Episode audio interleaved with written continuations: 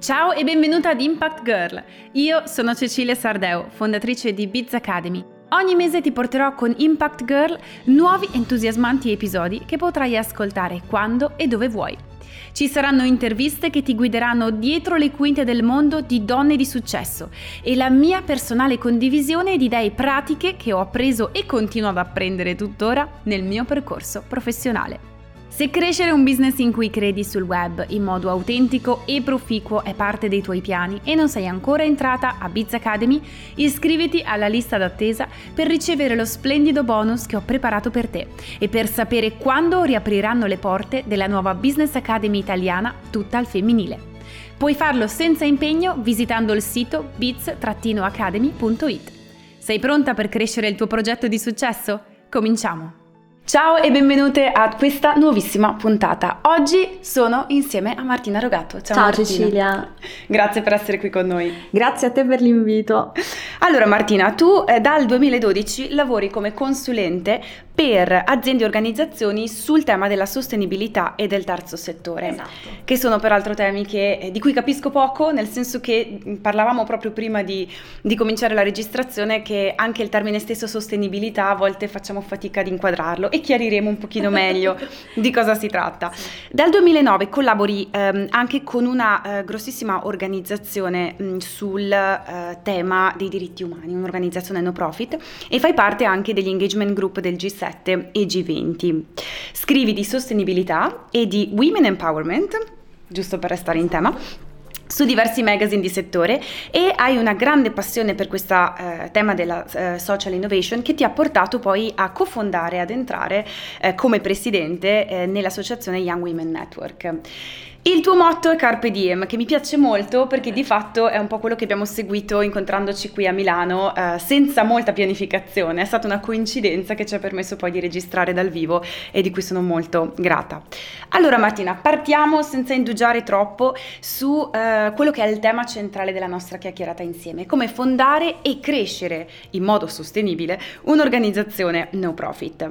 Partiamo dalla scelta di quella che è eh, la causa che vogliamo sostenere. Eh, come dicevamo prima, eh, è veramente un mare eh, questo mondo, difficilissimo riuscire ad orientarsi, capire di chi fidarsi, ma anche scegliere qual è eh, la strada giusta per riuscire a dare questo, per riuscire a restituire nel modo in cui vorremmo farlo.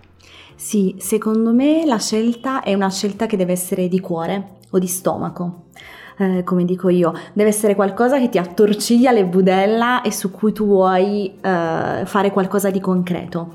Questa è la scelta giusta, c'è quella causa che veramente ci colpisce a primo impatto, e, è, come, è come un amore, o è a prima vista oppure c'è qualcosa che nel tempo ti tocca il cuore. Quindi il mio primo consiglio mh, per iniziare una causa di tipo sociale, per fondare una no profit, ma anche per fare il volontariato è ascolta quello che ti fa veramente tornare torcere le budella, non è un bellissimo termine, ma è la verità. Dà l'idea, rende l'idea. Dà l'idea.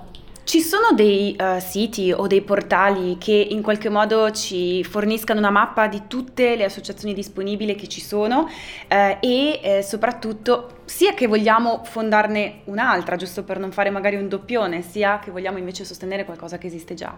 Allora, c'è una rivista specializzata nel terzo settore, Mondo No Profit, che ha anche un magazine online che è Vita, società editoriale, che è un po' la voce del terzo settore in Italia, quindi è possibile, basta andare sul sito vita.it e consultare un po' qual è il mondo delle no profit. Loro sono straaggiornati su tutto quello che succede in Italia sul terzo settore. Poi c'è il centro di servizi volontariato eh, su Milano e su altre città italiane che in genere ha delle liste in cui è possibile trovare delle no profit. In genere loro sono in piazza comunque, eh, basta farsi un giro in città, in qualsiasi città italiana e si trovano tantissime organizzazioni. Ecco, immagino che su questi portali sia anche possibile spulciare qualche informazione logistica su come sì. e dove si parte, perché anche qui c'è un marasma di informazioni, c'è tutto il contrario di tutto, riuscire a capire eh, da dove partire diventa, diventa, complesso.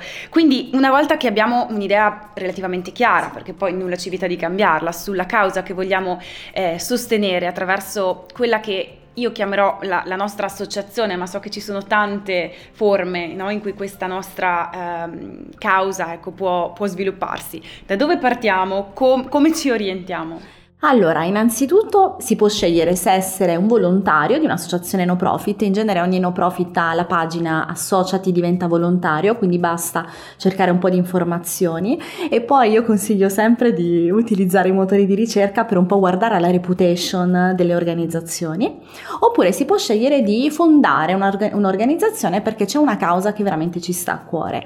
Consiglio sempre di fare una mini ricerca web, non costa nulla, un po' di tempo e capire cosa c'è già in giro giro, eh, è inutile creare qualcosa che esiste già, creare un doppione in città.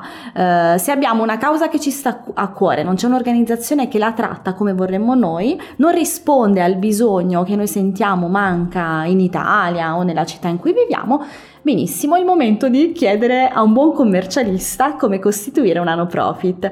E attenzione che non tutti i commercialisti che ci seguono a livello privato con partite IVA o seguono le nostre aziende sono esperti di terzo settore. È un mondo a parte, ti dicevo in pausa, è come andare, dal, è come andare da un penalista a chiedere un divorzio, andate da un commercialista esperto di no profit e chiedete in base al vostro desiderio di risposta a un bisogno cosa è meglio, come è meglio costituirsi sì. Questo è un ottimo spunto, ad esempio io non ero al corrente di questa eh, separazione che dicevamo prima, è quasi ovvia, ma così ovvia che uno non ci pensa, no? Esatto. Eh, per cui eh, ci fa sicuramente risparmiare un sacco di tempo e eh, visto poi quali possono essere, diciamo così, tutte le possibilità che ci sono ehm, di fronte a noi, ecco, sicuramente questa figura ci può, ci può indirizzare. Eh, tu Martina hai un sacco di esperienza sia come eh, consulente eh, verso questa tipologia di realtà sia proprio dall'interno come eh, cofondatrice e presidente.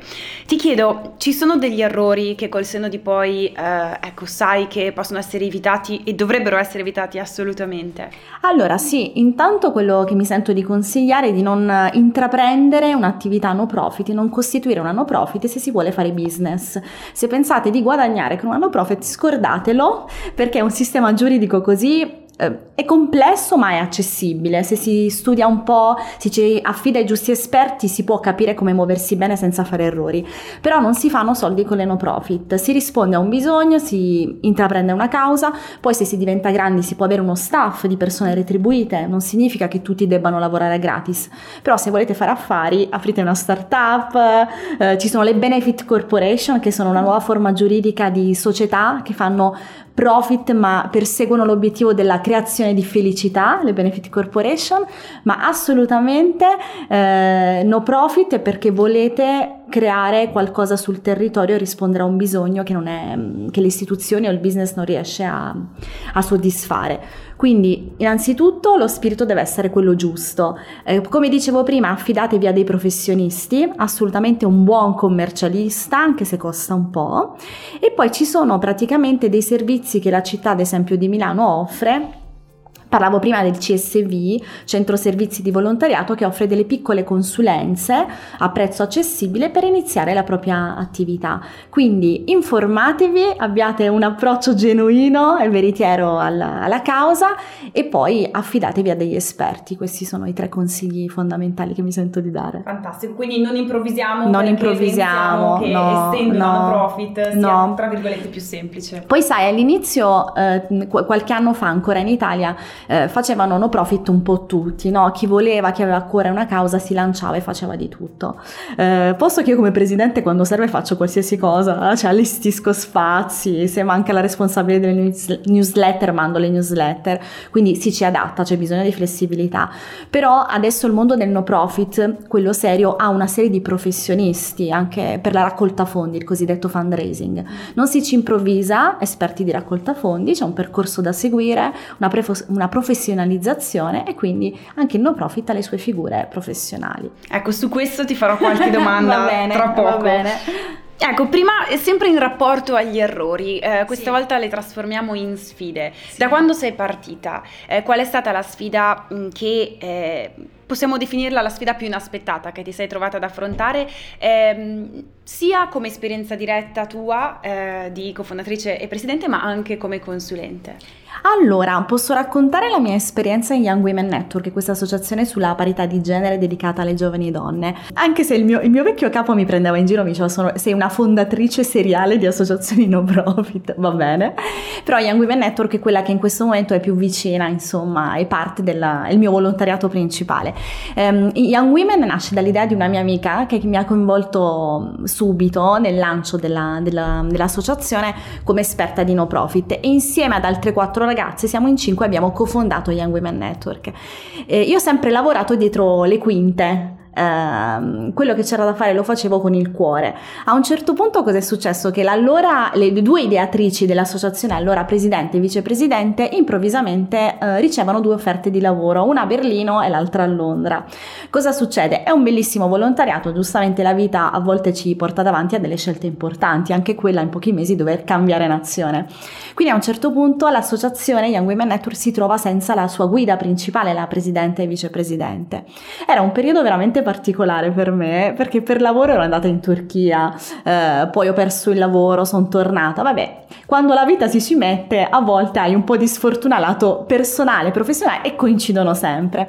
Periodo complicato per me, periodo complicato per l'associazione, decido di tornare in Italia e a un certo punto cosa succede? Dico, va bene Martina, mh, mm, devi trovare un nuovo lavoro, non hai più una casa, non hai neanche un fidanzato, cos'è che fai? L'associazione ha bisogno di una guida, ti candidi alla presidenza dell'associazione. Quindi ho scelto di uscire eh, dal dietro le quinte e di essere in prima linea in associazione è sicuramente stato un momento difficile, proprio di sfida personale.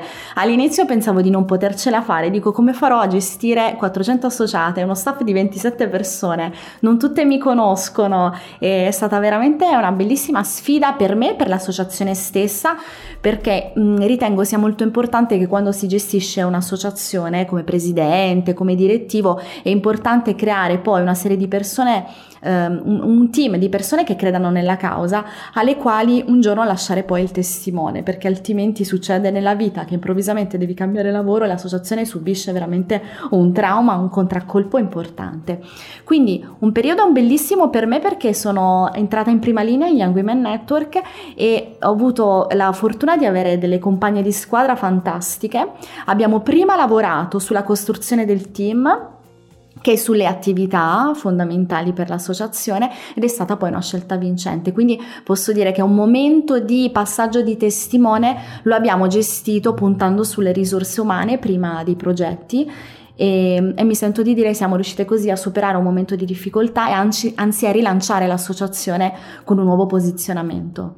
Quindi diciamo che eh, forse è stata anche una fatica di Miss Sbaglio eh, parcheggiare momentaneamente tutti i progetti che volevate fare ehm, investendo in risorse che, eh, investendo in termini di sì. tempo, in risorse che erano assolutamente necessarie per poi portare avanti. Esatto, esatto, che poi non è stato proprio un, un vero e proprio parcheggio, nel senso che l'associazione poi ha delle socie a cui risponde. Eh, io dico sempre, l'associazione non è per i partner, per le aziende, ma per i propri associati. Quindi noi rispondiamo a loro nel senso che noi facciamo un servizio, un supporto alle ragazze, quindi l'associazione non può mai fermarsi al 100%.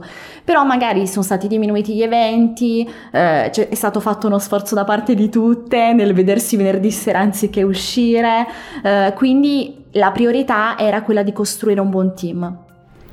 A questo proposito, ecco già in un'azienda dove, diciamo, in un'azienda chiamiamola profit, dove quindi c'è eh, uno stipendio, una paga fissa, come la vogliamo chiamare, è comunque difficile, nonostante ci sia, diciamo così, nonostante le basi, mm, così possiamo definirle, di, dell'accordo, no? eh, siano eh, in parte mm, alimentate ecco, da, da, dall'arrivo di una paga fissa, ecco questo non avviene in una, in una non profit. Già in una profit è difficile eh, tenere alta la motivazione dei propri collaboratori, eh, superare tutta una serie di problematiche anche emotive che inevitabilmente eh, colpiscono sì. ciascuno di noi e che vanno ad influire poi sulla nostra produttività, la nostra efficienza, la nostra capacità di essere presenti e la nostra disponibilità. Come hai affrontato tutto questo in una realtà dove eh, il cuore eh, è in primo piano, dove non c'è nessun altro tipo di... Um, incentivo se non la passione che comunque è importante ma è da sola eh, Sì, allora sicuramente eh, ho avuto dei maestri in questo perché come tu hai gentilmente introdotto eh, faccio parte da tanti anni di una grossa organizzazione internazionale che si, si, occupa di diritti umani, che ha una parte di staff, io sono invece parte dei volontari. Eh, quindi io presto consulenze pro bono a questa organizzazione no profit e quello che mi hanno trasmesso in tanti anni è l'importanza delle risorse. Io ricordo una volta un episodio in cui eh, c'era una band famosissima, U2, due che sostenevano l'organizzazione no profit e quindi praticamente hanno organizzato questo concerto a Roma anche come testimonial della, dell'organizzazione. Eh, c'è la possibilità di salire sul, parco, sul palco con Bono e lo staff ha fatto un passo indietro dicendo lo staff non sale, salgono prima i volontari. Ora, è, quello era un reward, una gratificazione concreta e tangibile, ma è veramente un esempio di tutto quello che questa organizzazione mi ha passato, dove lo staff è sempre un passo indietro rispetto alle persone. Ed è veramente bellissimo il riconoscere che una persona ti dedica il suo tempo e quel tempo ha un valore immenso. Quindi anche se la risorsa ti dà un capello è importante gratificarla. Uh, io dico sempre in associazione che vorrei che le persone che lavorano con noi, siccome non possiamo, non possiamo pagarle, intanto... Uh, devono credere nella causa, sicuramente, altrimenti non, non, non, regalerebbero il loro tempo libero. E poi dico sempre, le incoraggio a fare in organizzazione quello che loro non riescono a fare nel loro mondo professionale o privato. Ad esempio abbiamo una ragazza, faccio sempre l'esempio di Young Women Network, che fa la commercialista nella vita, ha una passione per la scrittura, eh, con noi ha la possibilità, lavorando nel team editoriale come volontaria, di scrivere. Lei così esprime e sviluppa una skill, una competenza che altrimenti era dormiente.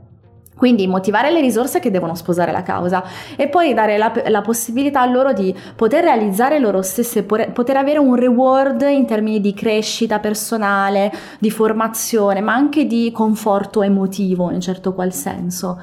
Eh, io non sono una coach, però chiedo, credo tantissimo nel, eh, nell'importanza di fare squadra e di ehm, comunque crescere quando si fa un progetto del genere. La componente umana è fondamentale ed è indispensabile. Bellissimo, tra l'altro molti di questi aspetti, stipendio o non stipendio, sarebbero molto ut- utili in molte sì. aziende che sì. ahimè non li mettono in pratica proprio perché l'aspetto umano deve essere messo in prima linea per la cosiddetta sostenibilità anche di Esatto, esatto. In genere eh, ci si aspetterebbe da grosse eh, aziende che si occupano anche di sostenibilità, quindi hanno una, un'anima sociale e ambientale, che puntino sulla valorizzazione del talento e delle risorse, eh, soprattutto con capacità di ascolto proattivo, se c'è qualcosa che non va, eh, i dipendenti dovrebbero avere la possibilità di manifestarlo e di migliorare la loro situazione.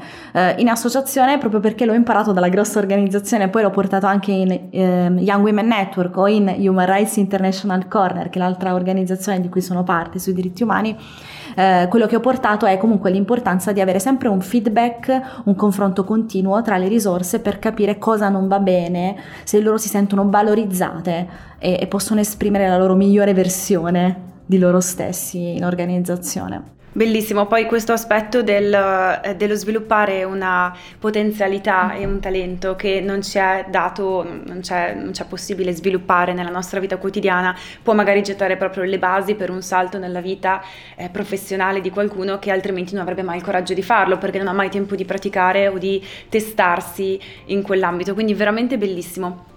Come trovate volontari in, in, Young Women Network? Ci sono delle, eh, delle strategie pubblicitarie che portate avanti? Eh, se sì, quali? Quali consiglieresti? Allora, quello che ha funzionato tantissimo, sembrerà strano da dire, ma è il passaparola. Quando qualcuno è felice di partecipare a una nostra formazione, a un evento, poi porta le amiche. Parentesi, l'associazione, nello specifico Young Women Network, è dedicata alle giovani donne. Quindi al momento sono esclusi gli uomini, purtroppo. Se una donna però sta bene con noi, poi porta le amiche. Quello che noi abbiamo fatto, allora, da un punto di vista tecnico, noi puntiamo tantissimo sui social. Abbiamo tra l'altro eh, la mia attuale vicepresidente Vessiana, social media manager bravissima. Quindi i social sono uno strumento di racconto fondamentale per noi e ci stiamo investendo tantissimo. Le organizzazioni no profit poi hanno la possibilità di accedere a una serie di strumenti, di tool che possono aiutare comunque il passaparola e la comunicazione digitale. Ad esempio io consiglio a tutti quanti di informarsi rispetto al pacchetto Google for No Profit che permette di accedere a una serie di strumenti gratuiti per la comunicazione e anche la gestione delle attività no profit. E mi dicevi c'è anche Facebook che ha qualcosa di simile forse? Esatto, Facebook ha um, delle parti di advertising. Confesso che non riesco a gestire gestire anche la comunicazione anche perché ho, ottimi, ho delle ottime colleghe, quindi dovrei, vi invito a verificare cosa è accessibile, gratuito e scontato per il no profit. Ok, una cosa che, ecco, intanto questi tools sono davvero uh, molto preziosi perché eh, personalmente, ripeto, non ne avevo idea. È vero anche che non ho mai fatto una ricerca, però è anche vero che se cominci a cercare su internet di solito come creare una no profit, chissà quante ore passi davanti a uno schermo senza sapere come orientarti. Già sapere che ci sono dei, tool preci- dei tools precisi messi a disposizione peraltro dalle piattaforme che usiamo ogni giorno è sicuramente rincuorante. Sì. Risorse, parliamo di risorse. Sappiamo che eh, non è possibile eh, portare avanti un progetto interamente sulla base eh, del cuore e della passione, cioè delle risorse ci devono essere per, eh, per dici tu per cosa e, e, come le troviamo queste risorse? Allora, innanzitutto molte organizzazioni no profit sono basate su un gruppo di volontari. Ovviamente il volontariato non è un lavoro, le persone regalano il tempo che hanno, che può essere un minuto, un'ora, due settimane al mese e ogni cosa che danno insomma è un dono che contribuisce alla costruzione dell'organizzazione. Poi è bene ricordare che ci sono anche professionisti, io sono una consulente principalmente sulla sostenibilità e responsabilità delle aziende, ma mi occupo anche di accompagnare il no profit nel dialogo con il profit e viceversa. Ci sono delle professioni ben codificate, come ad esempio quella dell'esperto di fundraising, che non sono, ehm, non vengono gestite da persone a titolo volontario, sono delle persone professioniste che vengono pagate. Questo per dire che anche il mondo del no profit ha una parte di staff, oltre di volontari, che viene pagato. Eh, dicevamo in pausa assieme che eh, il terzo settore viene chiamato anche mondo del non profit, anche in italiano eh, N-O-N eh, e non NO nel definire la nomenclatura no profit, non lo pronuncio benissimo da italiana, però è non profit anziché no profit, che vuol dire che non lo faccio per soldi, ma non escludo che ci siano delle persone di staff, dei professionisti che vengono remunerati, anzi, e a volte è assolutamente indispensabile perché eh, l'organizzazione non può basarsi solo su volontari, altrimenti eh, non potremmo pagare le bollette, ci sono delle persone di staff che vanno vanno adeguatamente moderate e non toglie meno alla causa, anzi avere dei professionisti aumenta il valore dell'associazione, la qualità delle attività e l'impatto, che è la cosa più importante, l'impatto sociale o ambientale che creiamo sul territorio. Assolutamente chiaro, mi piace molto questa distinzione tra non profit e non profit perché non è per niente eh, ecco, conosciuta a mio avviso. Ti chiedo, hai parlato di fundraising, sì. un'altra grande incognita no? in questo mondo dove eh, non è ben chiaro da dove si parte per fare fundraising, cosa fai? Bussi alla porta degli sponsor? Sponsor, eh, utilizzi piattaforme digitali, da dove parti? Allora, innanzitutto fundraising è la raccolta fondi e si può fare in diversi modi, nel senso che Uh, intanto i fondi non sono soltanto in cash, ma possono essere anche materiali. Noi spesso abbiamo dei partner che non hanno la possibilità di fare delle donazioni di denaro, delle sponsorizzazioni in denaro, ma ci forniscono la loro sede gratuitamente o magari il loro in kind, il loro prodotto mh, rispetto poi al progetto che seguiamo. Quindi intanto ci sono due tipologie di donazioni, in materia e in cash. Poi ci sono diversi attori, stakeholder, ci sono le aziende, ci sono le fondazioni, le persone singole che possono donare e tantissimi strumenti come ad esempio le piattaforme di crowdfunding, eh, il 5 per 1000, è un mondo veramente vastissimo. Quello che mi sento di condividere è che mh, è importante tenere presente eh, che non si chiedono soldi a, o in kind o materiale a chi li detiene, ma è importante costruire con gli stakeholder con i partner passiamo questo termine in maniera generica, dei percorsi, delle iniziative che possano, come dire, unire due interessi diversi, il nostro come associazione, organizzazione e il loro come partner e costruire qualcosa insieme. L'approccio prendere denaro e scappare non è accettabile, ma piuttosto è importante capire chi sono i nostri interlocutori, se c'è qualcuno con cui abbiamo delle sinergie e costruire qualcosa assieme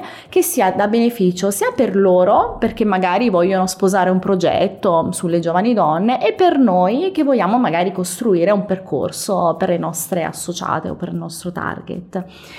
E, ehm, quindi è importante comunque guardarsi in giro, capire anche come sono costituite, ehm, ehm, su cosa dedicano le loro cause le aziende, come erogano eh, donazioni, quali sono le fondazioni, ad esempio. È un mondo veramente vastissimo e difficile raccontarne un poco, però costruire progetti è la risposta sicuramente. E una volta che ad esempio mi immagino individuo mh, tre o quattro aziende nel territorio che potrebbero davvero essere interessate a costruire una sorta di win-win. Uh, alzo la cornetta, chiamo e chiedo cosa. Allora, prima di alzare la cornetta e andare sotto l'azienda a bussare, è importante studiare l'azienda. Io consiglio sempre di fare anche una verifica sulla reputazione dell'azienda stessa.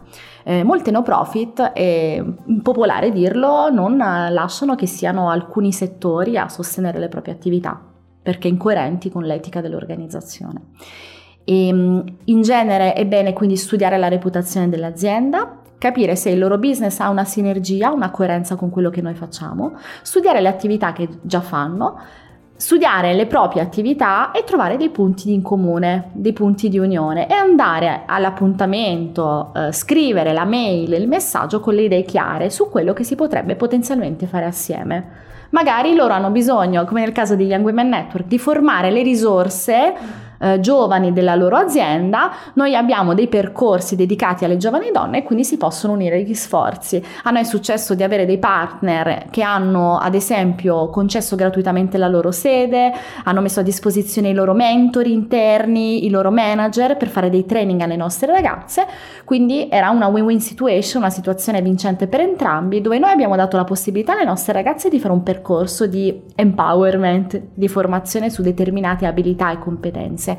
Loro hanno messo a disposizione i loro manager, i loro mentori, dando anche una soddisfazione a queste persone che hanno una certa seniority aziendale e al contempo hanno permesso alle loro ragazze di frequentare i nostri corsi. Quindi tutti felici, i manager gratificati, le ragazze delle aziende contente per il percorso, le nostre ragazze sia di conoscere una nuova realtà, di conoscere persone nuove che di formarsi, tutti felici, ottima partnership. Bellissimo, poi mi piace molto come eh, riporti molti esempi reali che subito chiariscono magari qualunque dubbio che una spiegazione teorica possa esatto, portare con esatto. sé. Esatto, e questo è il caso in cui magari le aziende non avevano il budget da destinare a un anno profit, però hanno dato delle risorse che per loro erano un costo contenuto contenuto e, e, a volte è proprio così, non hanno, soprattutto in tempi di crisi economica, con tantissime organizzazioni no profit che chiedono un supporto, magari tante aziende non hanno il budget per sostenere le cause, insomma, che validissime che bussano alle loro porte e costruire progetti dove si abbattono i reciproci costi è importante. Poi c'è tutto un lavoro di raccolta fondi, invece è importantissimo perché non si vive di, di, solta, di sole location e training e poi ci anche, ci vuole anche del denaro. Eh, e lì io consiglio anche di guardare la progettazione europea e lì ti servono degli esperti perché è un mondo di programmi altamente complesso.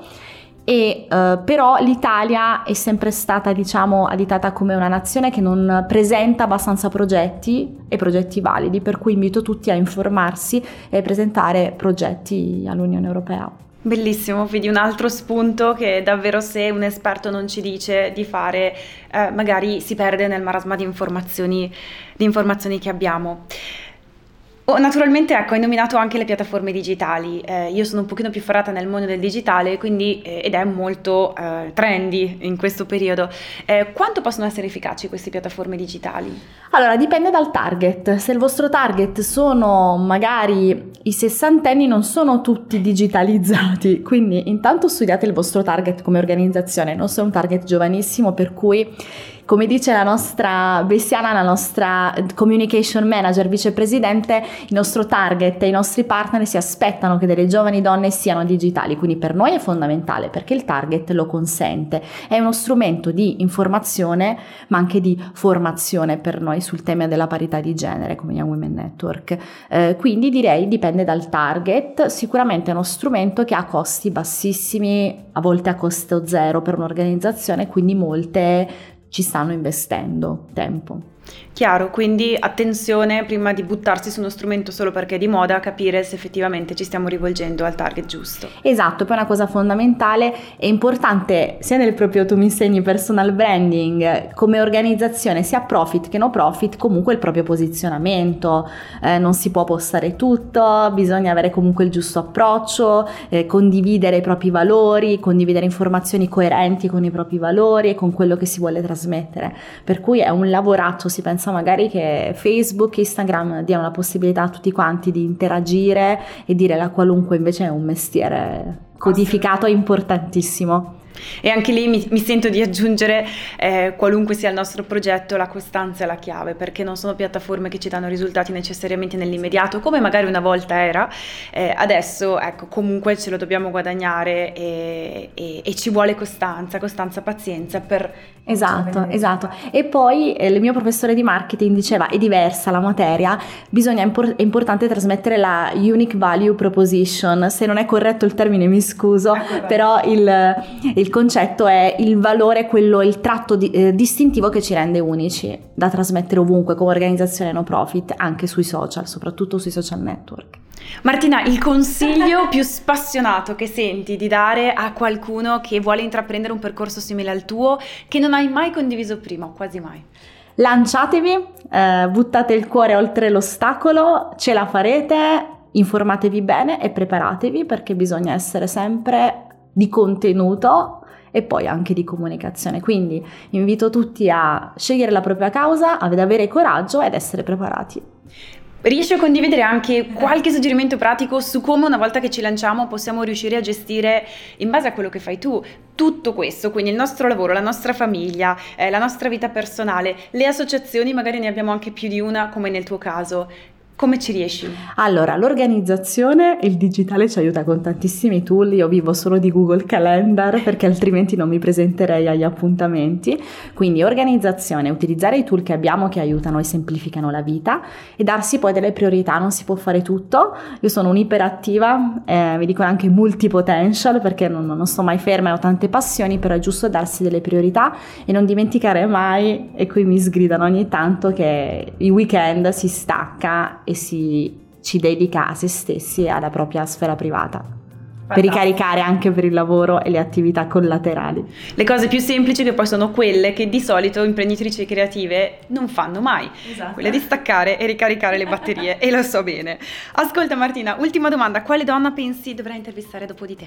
Allora, io sono una grandissima fan di Selene Biffi, che è un'italiana, un'imprenditrice sociale del settore educazione in Afghanistan e poi l'associazione mi ha dato la possibilità di conoscere tantissime donne di successo anche under 35 non dimentichiamoci a parte Selene giovanissima che ci sono delle donne super in gamba che sono giovani.